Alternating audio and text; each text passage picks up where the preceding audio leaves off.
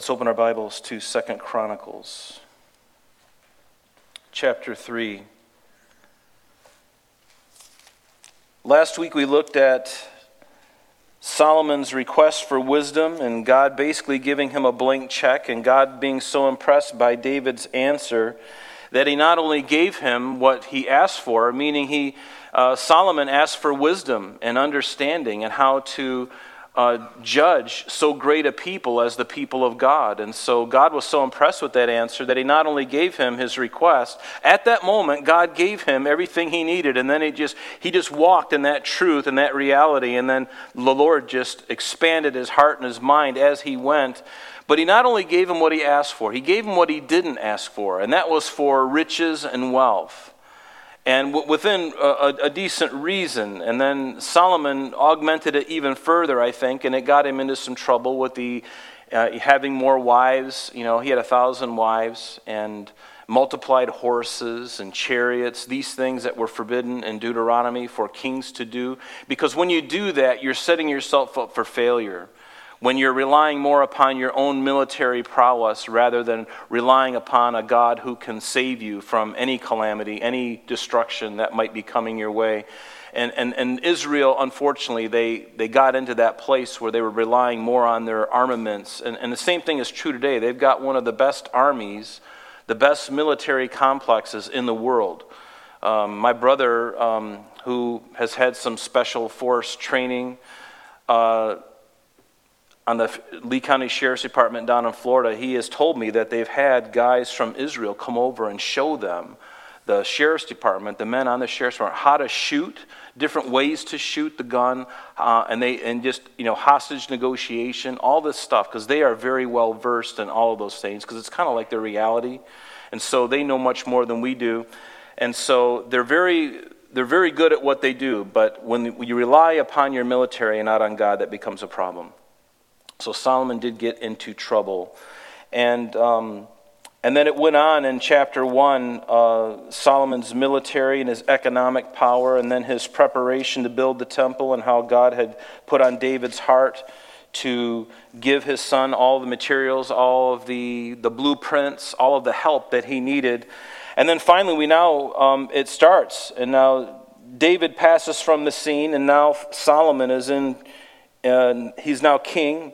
And let's just read to what it says here in verse 1. It says, Now Solomon began to build the house of the Lord at Jerusalem on Mount Moriah, where the Lord had appeared to his father David, at the place that David had prepared on the threshing floor of Ornan or Araunah, the Jebusite.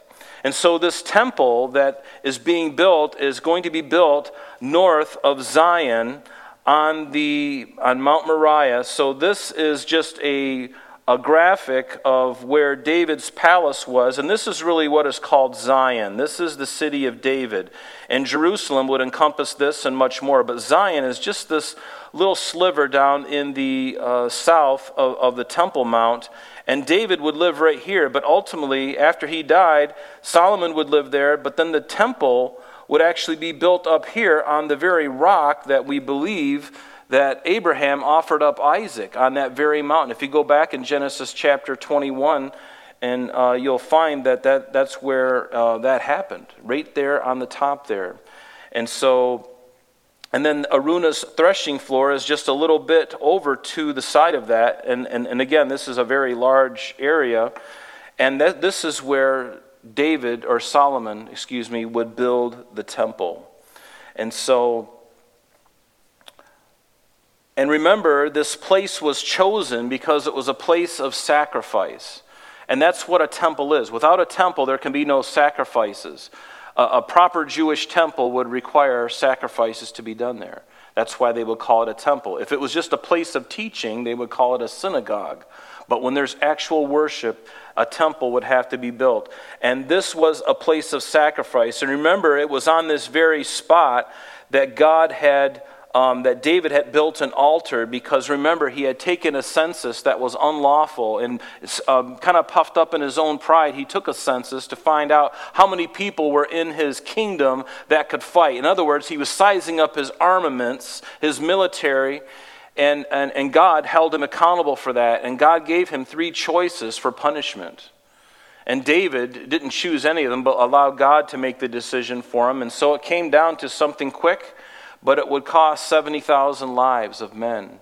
And it would happen in a three day period. And so a plague would break out. And David, to stop that plague, he built an altar. And God requested him to do this. If you, you know, so he built that altar right at, at the top there on, Mount, or on uh, top of Mount Moriah on Araunah's threshing floor. And that was where David decided this is the place where we need to, to worship God, is here. Because God answered by fire. It was very dramatic. And so David's heart was, okay, this is the place. And so that's where they continued. And that's where the temple was built. That's where the altar was built. That's where their sacrifices went on for hundreds of years following that event in David's life. And you know, if you think about this, you know, remember that the heart of worship is sacrifice. And the heart of David and Solomon was fixed upon building this temple for that reason to worship God. And not just to worship Him in singing. Remember, David was the first king um, up until that moment to really institute a an overhaul in their worship. Not, so now, under David's reign, not only would it include the, the, all the offerings, the burnt offerings, those things, but now David would expand this greatly and now include music, singers, and those on stringed instruments, those on percussion instruments and, and trumpets. And he would expand the worship very greatly. And what greater vocation, really, and what greater focus than to focus on the one who has created you and the one who is ultimately can save you from eternal damnation if you put your faith in Christ. What greater thing could one do than to worship this God of mystery? I like that song we just sang, you know, God of all splendor, you know, and, and we, we think about that the lyrics to that song, and it's pretty deep. And yet the song doesn't even do it justice. There's no written song that can do God justice. And so many today worship many things. They worship houses, they worship material possessions, and even some people worship other people. And all of these things one day are going to perish, but God and His Word will abide forever. Amen? And He deserves our worship. And David and Solomon were like, Lord, this is what we, this is what we were created to do, to worship you. And so, verse 2, he says, And Solomon began to build on the second day of the second month in the fourth year of his reign. In the fourth year of his reign. Now, Solomon began his reign in 970 BC. So, we're looking at the fourth year of his reign. We're looking at about 966 BC when he began to build this temple. And it would be completed seven, seven and a half years later, actually, around the uh, September, October, November timeframe of 959 BC. And so it took about seven and a half years. In fact, in uh, First Chron- or excuse me, First Kings, you might want to just write these references down because I'm going to read them to you. But 1 Kings chapter 6, verse 1, and then in verse 38. And let me just read them to you because uh, it doesn't give us the, this specific detail here in Chronicles, but in 1 Kings it does. Because remember, Kings and Chronicles are, are, are parallel accounts in some ways, but Chronicles has a different slant, a different uh, objective in it, and so they're not completely identical. Some, well, one of them may provide more information than the other. But let me just read you 1 Kings 6, verse 1. It says, And it came to pass, and this is the parallel account, if you will, in Kings. And it came to pass in the 480th year, notice, detail and this is how we determine when things happened with information like this from the Bible. It came to pass in the 480th year after the children of Israel had come out of the land of Egypt, in the fourth year of Solomon's reign over Israel, in the month of Ziv, which is the second month, that he began to build the house of the Lord. So we are given a lot of information here. So this means that the Exodus, if, if, uh, if he began his reign in 970 and you go back, you know, 480 years, that puts the, the, the Exodus, that the Exodus of Israel leaving Egypt took place in 1446 BC. And then in 1 Kings chapter 6, verse 38, that I had you write down, it says this. So It started in the second month of Ziv in the fourth year of his reign, and now it says, in, now in the eleventh year, in the month of Bul, and this is the ancient name of, uh, of the month before the Jews adopted Babylonian names for the month, which is the eighth month. The house was finished in all its details and according to its plans, and so he was seven years in building it. Literally seven and a half years is really, if you include the months as well. And so, this is the foundation, it says in verse 3, which Solomon laid for building the house of God. And notice, so now we're going to get some dimensions of how this thing was built. And rather than just read through this, I'm going to show you graphically what some of these things look like because it'll hold your attention and I think it'll actually help you a little bit better. If you're like me, I'm a very visual person. I like to play with crayons and markers. I'm only kidding. I don't like to play with crayons. But I like seeing visual representation. So, this is the foundation which Solomon had laid for the building of the house of God. The length was 60 cubits, and by cubits, according to the former measure. A cubit is about 18 inches, basically from here to here. And that is a standard cubit. There was one other cubit that was used at different times, and it was called the royal cubit, which extended this about three inches. So to 21 inches, that was called a royal cubit. But these cubits are just 18 inches long. And, and so you can see in this picture, you can see the, you know, as we go along here, uh, the, the length was 60 cubits for this main area right in here, the, the nave, if you will.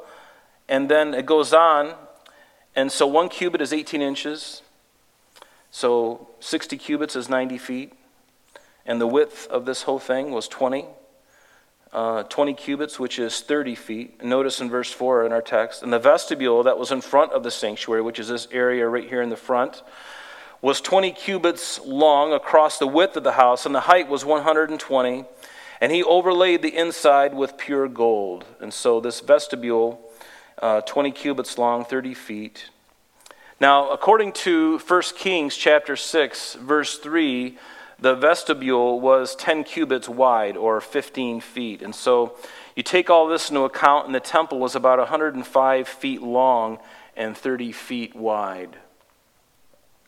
And there's this phrase in this verse where it says, and the height was 120. This seems to be, um, many believe that this is a scribal error. And, and, and remember when we were going through uh, Kings and Samuel, one of the challenges for scribes when they were translating or transcribing the original manuscripts, which were flawless, as they began to copy those things, little slip ups happened, and specifically in names and in numbers. Because in Hebrew, sometimes one number with just a little bit of a mark on it can change the, the, the, the, number itself. Instead of being 50, it could be 500. Instead of 5, it could be 500. Just by a little. And so uh, degradation and those corruption can happen very easily. Don't let that throw you because names, or it happened with names and with numbers. And, and, and, throughout the Bible, especially in Samuel, Kings, and Chronicles, you're going to see that from time to time. And don't let that throw you because that's not doctrinal. That's not doctrine that is happening here. That's just numbers and it's just a scribal error.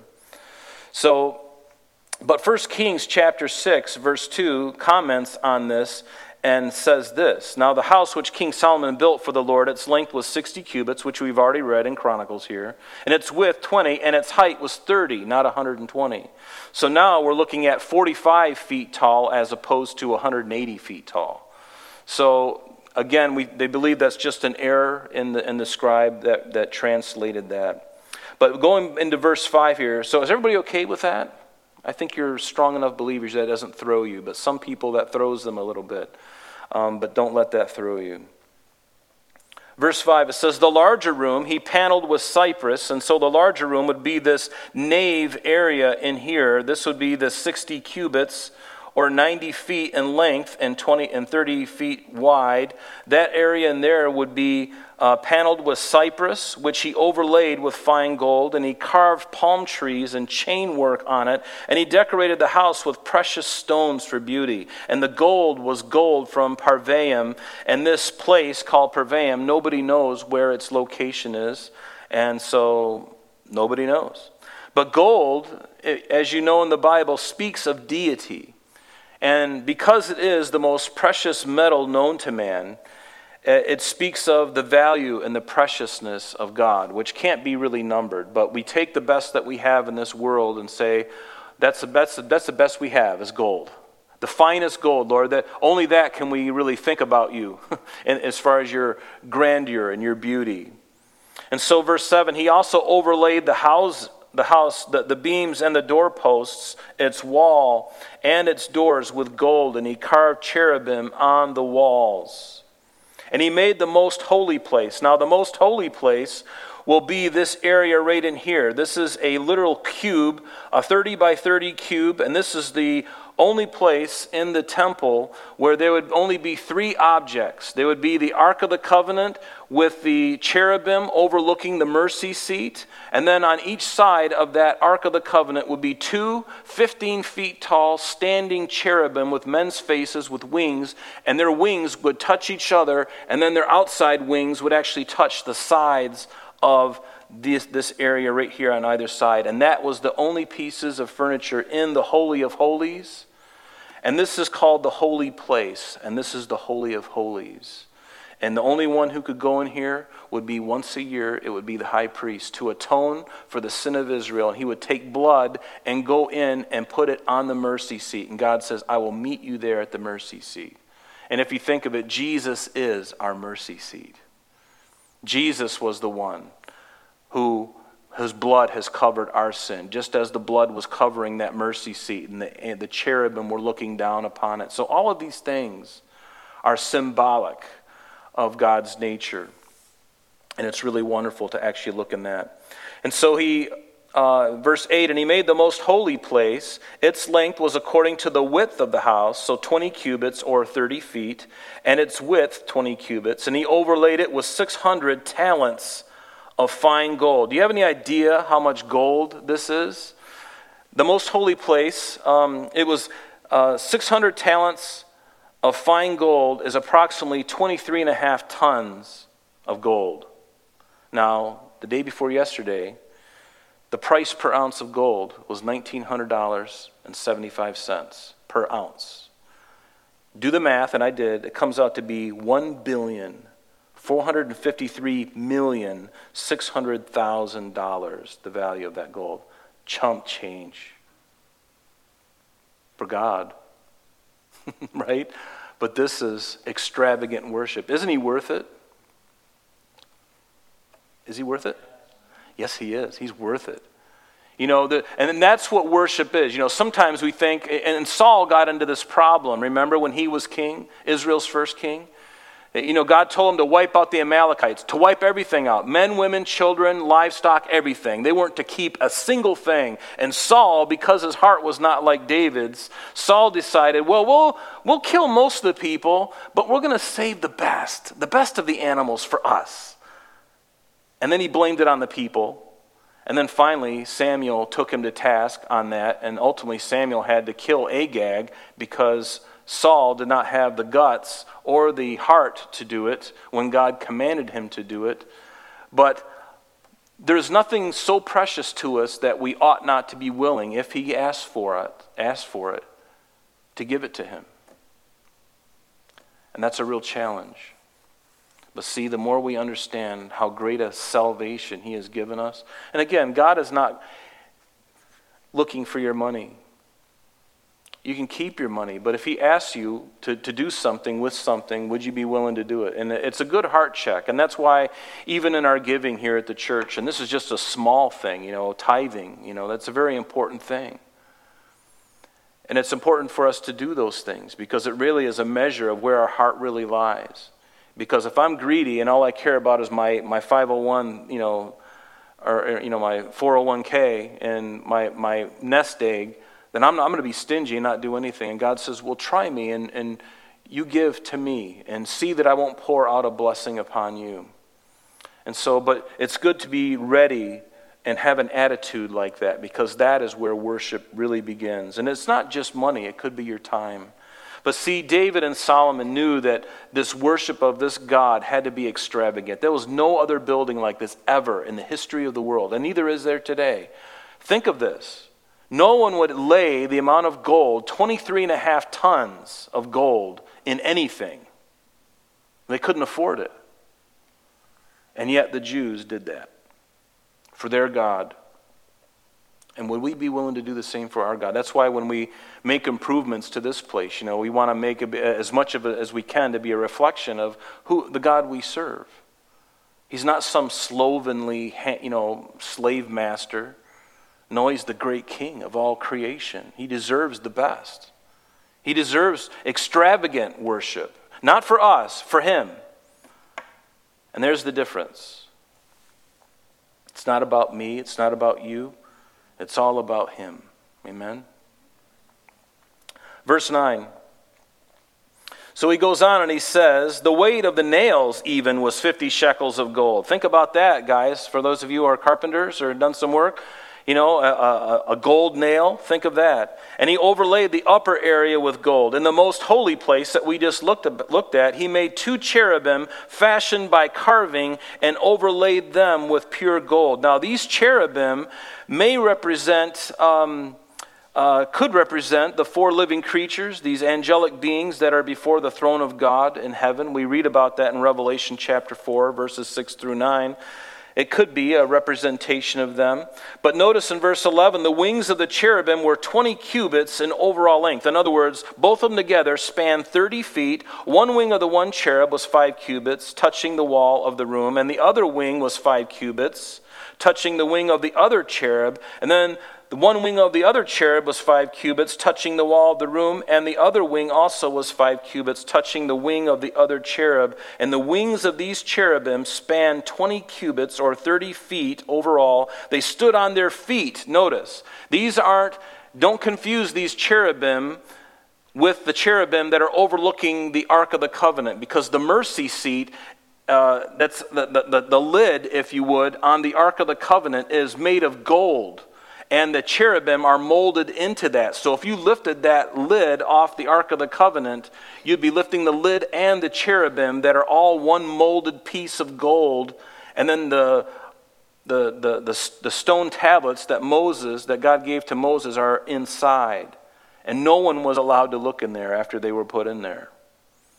And so, but th- not, don't confuse these cherubim with these other two cherubim with their wings spreading out, touching one another and touching the sides, and they would look facing the nave or facing this area right in here, looking forward in that, and their wings would touch together, and they, and that's where they would be. And they stood watch over the Ark of the Covenant. And as you know, this is what the Ark of the Covenant looks like. Something like that. It's pretty gorgeous. Solid gold. And that whole thing, that lid comes right off with those, the smaller cherubim. But I like in this picture here a little bit better that the other one didn't have. In this one, we have the Ark of the Covenant here, and then the cherubim on either side of it. And those are the only t- pieces of furniture in the Holy of Holies. And so Solomon's temple was much about twice the size of the tabernacle that Moses had erected many years prior to this. And so uh, Exodus 25, verses 17 through 21, talks about this Ark of the Covenant, uh, but we won't get into that. But notice in verse 14, back in our text, it says, And he made the veil, this veil that would separate between the holy place and the Holy of Holies uh, he made the veil of blue and purple and crimson and fine linen, and all these colors have purposes behind them. Certainly, blue, th- we think of the heavenly origin of God, and purple, perhaps a royalty, and crimson, uh, you know, a kingly, uh, priestly kind of thing, and fine linen, white linen, speaks of purity. And notice in verse 15, and he also made in front of the temple two pillars, 35 cubits high, and the capital was on top of each of them was five cubits. Now, based on 1 Kings 7, verse 15, and also in Jeremiah chapter 52, verse 21, these were actually 18 cubits apiece, or 27 feet tall, each of them. Now, it's very possible that when they made it, it was 35 cubits long, and then they cut it in half and then use those, and that's what um, may be re- referring to here. But those other two scriptures, again, 1 Kings 7, verse 15, and Jeremiah 52, 21, speaks of them literally being 18 cubits each, or 27 feet. Um, tall each. In verse 16, and he made wreaths of chainwork on these pillars, as in the inner sanctuary. And he put them on top of the pillars, and he made 100 pomegranates and put them on the wreaths of chainwork. So as you read all of these things with the gold, can you imagine walking in to this holy place? where the lampstands, there's going to be 10 lampstands we're going to learn. And there's going to be lights up in the top shining down and hitting that gold all around and all the fancy, intricate work, let me tell you, that would demand an awe. You would walk in there and you'd probably fall on your face. And you're just in, in, in reverence to see something so glorious and so beautiful. And yet it doesn't even match who God really is. It's, it tries. But there's nothing that compare to him. There's nothing in the world. No matter how fine of a gold you can have, no matter how beautiful your jewels and pure diamonds, the very purest of everything is nothing compared to God. I don't know about you, but that, that it, it just brings in your heart a sense of worship, and that, that's who He is. And yet, this awesome and holy God, who's full of love and compassion, loves you and I. And He's not angry with us. He's not up there just waiting to pounce on us and crush us because of our sin. Rather, he, he went to the cross for you and me. And, folks, there's nothing better. There's no one better. No one has ever claimed the claims of Christ. No one has ever claimed to die for anyone's sin except for Jesus. And all of the different world religions. Think about that. Sin is a problem, wouldn't you agree? I mean, just look around. Look at yourself in the mirror. Look at the world. Sin is a huge deal. And God said, The soul that sins shall surely die. But the other world religions don't really offer us any help, do they? Only Christ says, Because I'm God, I will pay the price. And because it has to be a perfect and holy sacrifice, no one is able to do it except for me. So I will do it. I will come incarnate in the form of a man, and I will pay the price for the ransom of man. And that's exactly what Jesus did. In the miraculous virgin birth, hallelujah. Can I get an amen in the house? Yes, a little Pentecostalism's not bad. Yes, hallelujah. And notice verse 17. Then he set up these pillars before the temple, one on the right hand and the other on the left. And he called the name of the one on the right side Yakin, and the name of the one on the left Boaz. So if you look at the picture, the one on the left is Boaz, and the one on the right is Jachin, and they all mean something. Boaz means, In him is strength speaking of God Almighty Himself. And Yakin, He shall establish. And certainly, as you look at those two names of these different pillars, it's looking forward into the millennial reign, who ultimately is going to be Christ on the throne. Amen? He is going to be the one because He, in Him, in God, is strength. And He shall establish it, and He will establish it. Nothing and no one can stop Him and no one would want to stop him. The church of God is like, Lord, do it now. Let's get the rapture done and let's get this whole tribulation thing over with. Let's come back and finish this thing. The child of God is longing. Aren't we longing for the truth and the real love and the real restoration of all things? And it gets even better after the thousand year reign, folks. I'm, I know, just, but even to have the thousand year reign right now is mind boggling. Let your heart be raptured with that because that is the truth. So going on into Second Chronicles 4, notice he goes into more detail about the furnishings of the temple. He says, Moreover, he made a bronze altar. 20 cubits was its length, 20 cubits its height, and 10 cubits its or I'm sorry, 20 cubits its width and 10 cubits its height. And so when we look at this altar, this 30 by 30 by 15 structure, this bronze altar would be in the courtyard of the temple, right in front of it, just to the right of the main entrance. And then it says, Then he said, or excuse me, then he made the sea of cast bronze, 10 cubits from one brim to the other. It was completely round. Its height was 5 cubits, and a line of 30 cubits measured its circumference. And so we have something that looks like this. It was 15 feet in diameter, it was seven and a half feet high, and it was 45 feet in its circumference. And it was a huge basin and under it was the likeness of oxen encircling it all around, ten to a cubit, all the way around the sea. And the oxen were cast in two rows when it was cast. And it stood on 12 oxen. What you can't see in this picture, but right around the lip of this thing are these engravings of these uh, oxen that he's talking about. And they're all around the lip of this thing. And, um, and then, the, of course, you have the oxen underneath uh, supporting the weight of this thing. And it says, and it, it stood on 12 oxen, three looking toward the north, three looking toward the west, three looking toward the south, three looking toward the east. The sea, that, that, that bronze bowl, was sitting on top of them. And all their back parts pointed inward. And these 12 bulls may represent the 12 tribes of Israel in their arrangement in the camp during the Exodus. You can read about that in Numbers uh, chapter 2. But then in verse 5 it says, And it was a handbreadth thick, so about three inches thick. So that's a handbreadth. So it's about three inches. That's how thick this bronze sea was and its brim was shaped like the brim of a cup, like a lily blossom, and it contained 3,000 baths. It was capable of holding 3,000 baths. Now, what is a bath? 3,000 baths would be equivalent to 18,000 gallons of water. And in other scriptures, in 1 Kings chapter 7, verse 26, it says that it contained 2,000 baths or 12,000 gallons of water. So evidently, they didn't fill the thing completely up, but maybe just put in 2,000 baths of water, which is 12,000 gallons of water. And this would be specifically for the priests for their ceremonial cleansings as, as part of the worship service. And he also made, verse 6, he made 10 lavers, and he put on them on the, uh, five on the right side and five on the left to wash in them. Such things as they offered for the burnt offering, they would wash in them. But the sea that we just looked at back here, that was for the priests, but these five lavers on each side of the temple were specific for the animals that they would wash before they would offer them on the altar.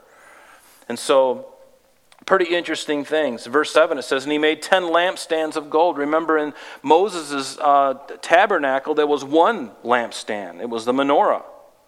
But now we have 10 lampstands, five on this side and five on the other, just like we looked in that diagram earlier. As you would walk into the temple, you'd see those tables of showbread, which we're going to find out soon. There'd be five on each side and then there'd be lampstands on each side of those, lighting up the whole room. Think of that candles or oil being lit and shining against that gold. Can you imagine what that looked like at night?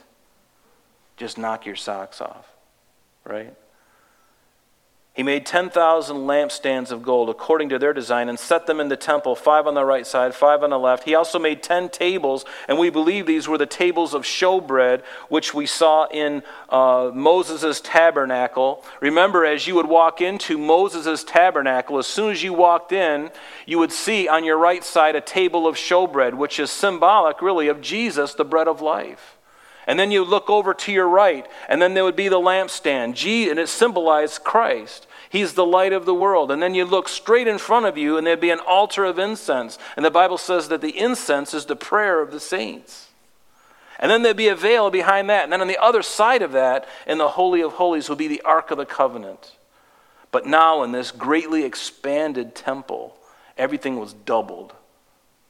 Everything was doubled, and sometimes doubled by 10 as in the case of the tables, the lampstands, the lavers. Furthermore, verse 9, he made the court of the priests and the great court and doors for the court, and he overlaid these doors with bronze. Notice that everything outside of the temple is made of bronze, which speaks of judgment in a, in a sense. But everything on the inside, as soon as you walk through those doors, which only the priests were allowed to do, was all gold.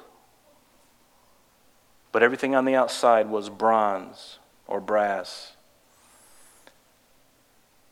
And he set the sea on the right side toward the southeast. And so that's literally what we see when we look at this picture. The sea, if you were actually to look at the temple from this side, this would actually, because over here would be north, and then coming over here would be east. So this would be southeast of the temple, is where the sea would be uh, for the priests. And then over here on the right side would be the great altar where they would do the sacrifices. Verse 11 it says, And then Huram made the pots and the shovels and the bowls. And so Huram, remember, Huram was the master craftsman of King Hiram of Tyre, which is modern day Lebanon today.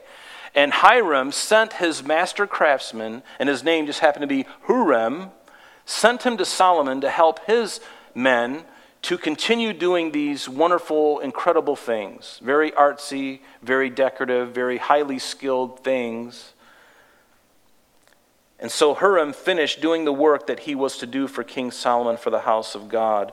And then verse 12, the two pillars and the, the bowl shaped capitals. So these two pillars that we looked at earlier, there they are Boaz on the left side and Jachin on the right side. And it says the two pillars and the bowl shaped capitals, those are those things at the top, were on top of the two pillars. The two networks covering the two bowl shaped capitals which were on top of the pillars. Verse 13 400 pomegranates for the two networks, two rows of pomegranates for each network to cover the two, the two bowl shaped capitals that were on the pillars. And so, if you were to zoom in on some of these things here, you would see those little pomegranates and all of this intricate detail in these kinds of things. And he also made carts and lavers on the carts one sea and twelve oxen under it, also the pots, the shovels, the forks, and all their articles. Huram, his master craftsman, made of burnished bronze for King Solomon for the house of the Lord. In the plain of Jordan, the king had them cast in clay molds between Succoth and Zeredah. Now, this place, the, this location where they found the clay, they, they found the location, they believe, of where Solomon did this, and it's actually um, Um, if you were to look at a map, and I'm sorry I didn't do this, but if Jerusalem is here and the Dead Sea is right here, and up here is the Sea of Galilee, somewhere in the middle here, there's a river Jabbok, and it goes over here. Just a little bit north of that is this place where they found where they made these clay uh, molds for these articles that they would fill with gold and they would use these for the temple worship. And again, it was done on the other side of the Jordan, these things, because the clay was good over there, and that's how they made their molds for these things. And all you have to do is make the mold, smooth it all out, make it the way out, and then pour the gold in there and let it, let it cool, and then you've got your article that you were looking for. And so, in the plain of Jordan, the king had them cast in clay molds between Succoth and Zeredah and Solomon, verse 18, had all these articles made in such great abundance that the weight of the bronze was not determined. And thus Solomon had all the furnishings made for the house of God the altar of gold, and the tables on which was the showbread, the lampstands with their lamps of pure gold to burn in the prescribed manner in front of the inner sanctuary, with the flowers and the lamps and the wick trimmers of gold, of purest gold the trimmers, the bowls, the ladles, and the censers of pure gold. As for the entry of the sanctuary, its inner doors to the most holy place and the doors of the main hall of the temple were gold. I don't know about you, but when I read this, I'm just like undone. And, and, and, you know, when you think about the grandeur and the expense of all this, and yet I think to myself, God, are you worth it? And there are many people in the world that say, you know, you're not worth it. I don't know you, I don't care to know you. But isn't it true as believers, we love God? We love Jesus. We love him for what he's done for us. He's done so much. How can you put a value? I mean, think about this, folks, for just a second. And, and I'm talking to the family here, so this is, you know, when, when you think about hell and it's eternal, it'll never end. Okay? He saved you and I from that. From an eternal flame that we will be in a resurrected body that will be able to withstand, and you would never be consumed. The fire wouldn't quench you. The fire wouldn't be quenched on you. It wouldn't consume you. You would continually be in torment forever. And how, why would God do such a thing? Because you've rejected his only means of salvation. You make that choice for yourself. But even hell wasn't made for people. Do you know that? It was actually made for the devil and his angels. But when we reject Jesus Christ, that is the place that we put ourselves in. When we reject the only means of salvation, when God does something for you, you know, we ought to uh, respond with a little respect and thanks. And when we do that, when we give our heart to Him, think of that eternal damnation. That's what I've been saved from. I can't even fathom that. But guess what? I'll never see it. And it's not because I'm some goody two shoes. No, I'm only going to be in heaven because He has purchased me, and I know He's got me. And He doesn't make mistakes, and He doesn't make mistakes with you either. When he gets a hold of you, you can have the assurance of salvation. You must know that. The Bible teaches assurance. Because if you don't have assurance in your heart based on the finished work of Jesus Christ, what are you going to get your assurance? How are you going to get it? Are you going to do enough good things that somehow God will say, you know, like the old famous, you know, caricature of St. Peter at the pearly gates, which he's not going to be there, by the way. Uh, there is no pearly gates in that regard. Uh, but, uh, you know, there's nothing you can do to earn that favor. All you have to do is believe in the one who paid the price for you Jesus Christ. It's as simple as it gets, and yet people stumble over it right into hell every day. They like their sin. I want to do what I want to do, and that's my choice. I want to do it my way. You know, I mean, think about it. I don't care what you say anymore. This is my life, right? Go ahead with your own life. Leave me alone. And see, that's the idea. Sorry, I don't mean to quote, quote Billy Joel there, but, um, but that's the attitude of people's hearts. And yet, He saved you and purchased you. And if you're wondering whether you're one of His, just cry out to Him and say, Lord, I want to be one of yours. It's that simple. I don't want to play games anymore. I want to be one of yours. I don't want to go uh, around in my life and, and do it my way. I was doing my way, and it wasn't get, getting me very far. I was heartbroken, lost, confused, you know, jaded, disenchanted, discouraged, overwhelmed by my own sin and my choices that I put myself in. Does that sound familiar to anybody? It is. See, that is what, that's why we serve such an awesome God. That's why we serve him. Will you love him tonight? Will you love him tomorrow? Will you give him all of your heart? And give him every area that you are just, even the areas that you're not so sure about. Say, Lord, I don't even know what I'm capable of doing. But Lord, those dark recesses in my heart that I don't even know I have, Lord, would you come inside and would you shine the searchlight on all those dark areas? I give you permission. Do you know he waits for permission? Lord, I give you permission.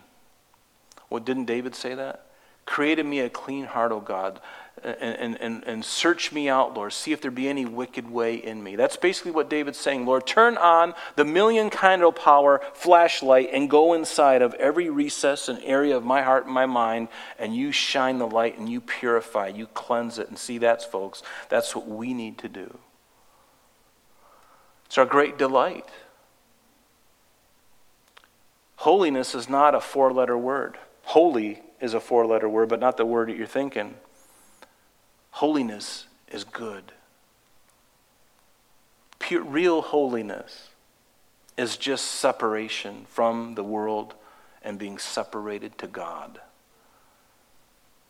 Don't be so hanging on to the things of the world you know, it's really sad when you find, I, I remember, you know, somebody, this article I saw one time, this woman, she loved her Cadillac so much. It was a pink Cadillac. And she liked her Cadillac so much that she wanted to be buried in it. And I thought how horrible that is because you can't take it with you. You can't take it with you. And so, what is on your heart? Are you willing to forfeit all the things of the world and receive Christ if you needed to. I mean, forfeit the, the deeds of the flesh and the ways of the world that are just going to draw you away into corruption. Forsake those things. Put away those things, but put on Christ. Put Him on. Because He wants to give you that fresh linen white robe that He'll just slide right over your arms for the asking. Will you do that? Most of us have, and hopefully all of us. But you know what? Sometimes we get a little dirty. We get beat up in the world. Maybe we allow things to come into our life that we've, you know, pushed away many years ago, and now we find these old sins of ours starting to creep up on us again. Do you find that happening? That they do. They have a. Don't ever get too confident in your own flesh and keeping it just surrender and abide in Christ and don't think about those things and let the Lord do that work in you and just rest like a child. You don't have to fight. You don't have to somehow squint and try so hard to just make it happen. You, you can't do it. Just relax. Take your hands off the wheel. Let him drive. He's a better driver. Take your hands off the wheel. Even as Christians, take your hand off the wheel. Right now, Tom Basile, let me tell you, the gyrations, I, I cried with him this morning. As he was contemplating what was going to happen today, it happened so quickly. I mean, boom, boom, boom, boom. Now he's in surgery. It happened so quick. He had a hard time to even relate to what was happening. He thought he'd be there for another couple of weeks, and now it's today. He had to take his hands off the wheel. He had to trust. Had to trust God.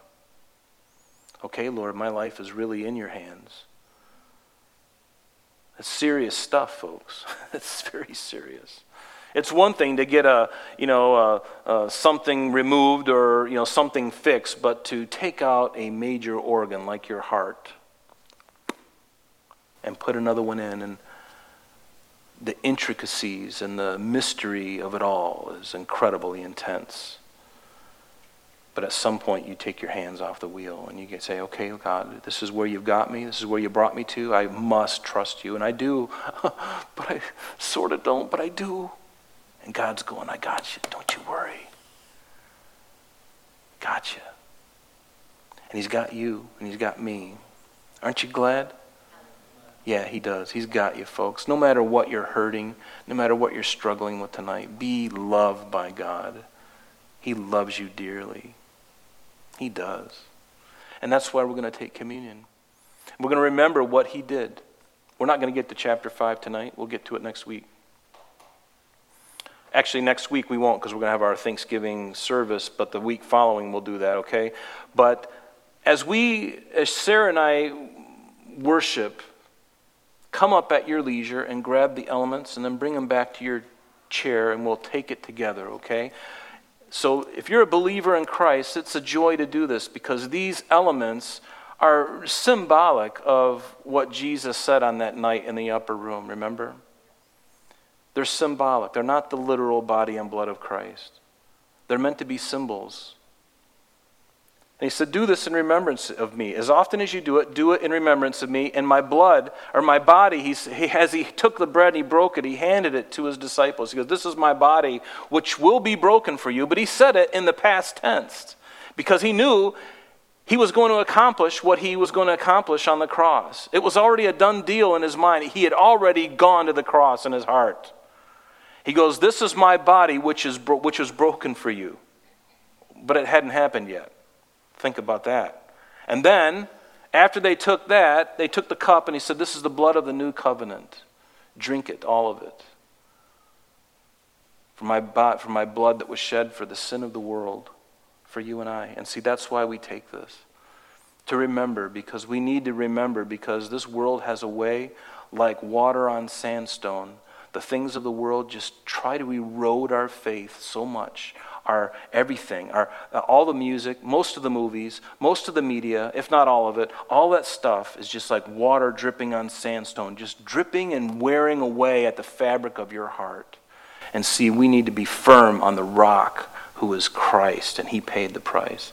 That's why we do what we do. That's why we take this. And so please, as Sarah and I are worshiping, uh, just come up and take it, and we'll take it together, okay?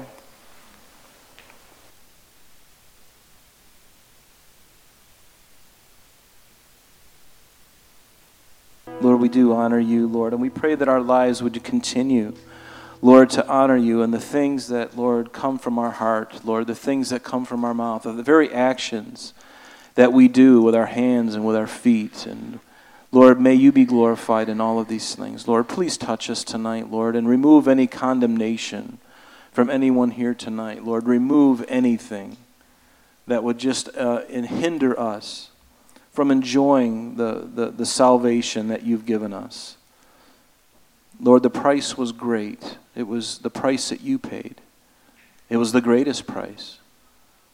And Lord, we thank you tonight for this salvation that you've given to each one of us, Lord. And we bring before you all of our sin right now, Lord. And we ask for you to wash it and cleanse us from it.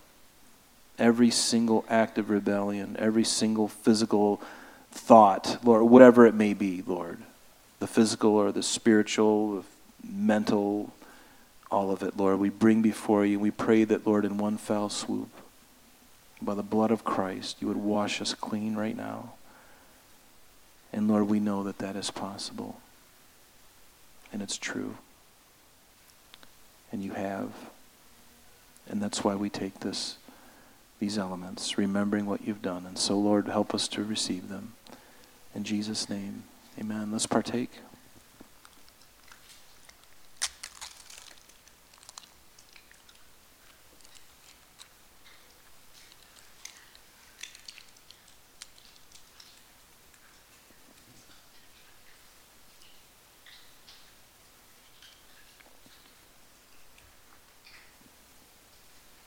If you would, please. On your way out, there's going to be a a basket by the door. Um, and for you men, I would encourage you not to try to do like a, a hoop. And the reason is because I've done this, because I'm a male. I tried to alley oop it, and the juice came out. It gets on the floor. So just gently, guys. See, you women are more genteel. You'll put it in the basket like civilized people. But us men, we need a little instruction. So, brothers, don't do what I did. Be decent. no, seriously, it's a pleasure. Um, and what a joy it is, isn't it, to worship together and to get in the Word together. What, what great things God has in store for us. Do you know that? Such great and wonderful things. And, and this is just a little slice, you know, a little slice. And, and be encouraged by that. And I pray that you would all just have a wonderful day tomorrow, that God would just pour out His Spirit upon you, and that He would bless you in everything that you do. And I pray that He would fill you, and that you would know that you're one of His, and that God would give you the grace and the boldness. Father, we ask that you do that tonight. Lord, that you would give us that grace, that boldness that we need in a world that is just filled with so much corruption. Lord, you're awesome in all that you do. And so, Lord, you've got us. And Lord, I pray that you would just take us and just help us, Lord. So we thank you for what you're going to do and thank you for tonight. In Jesus' name, amen. Amen. God bless.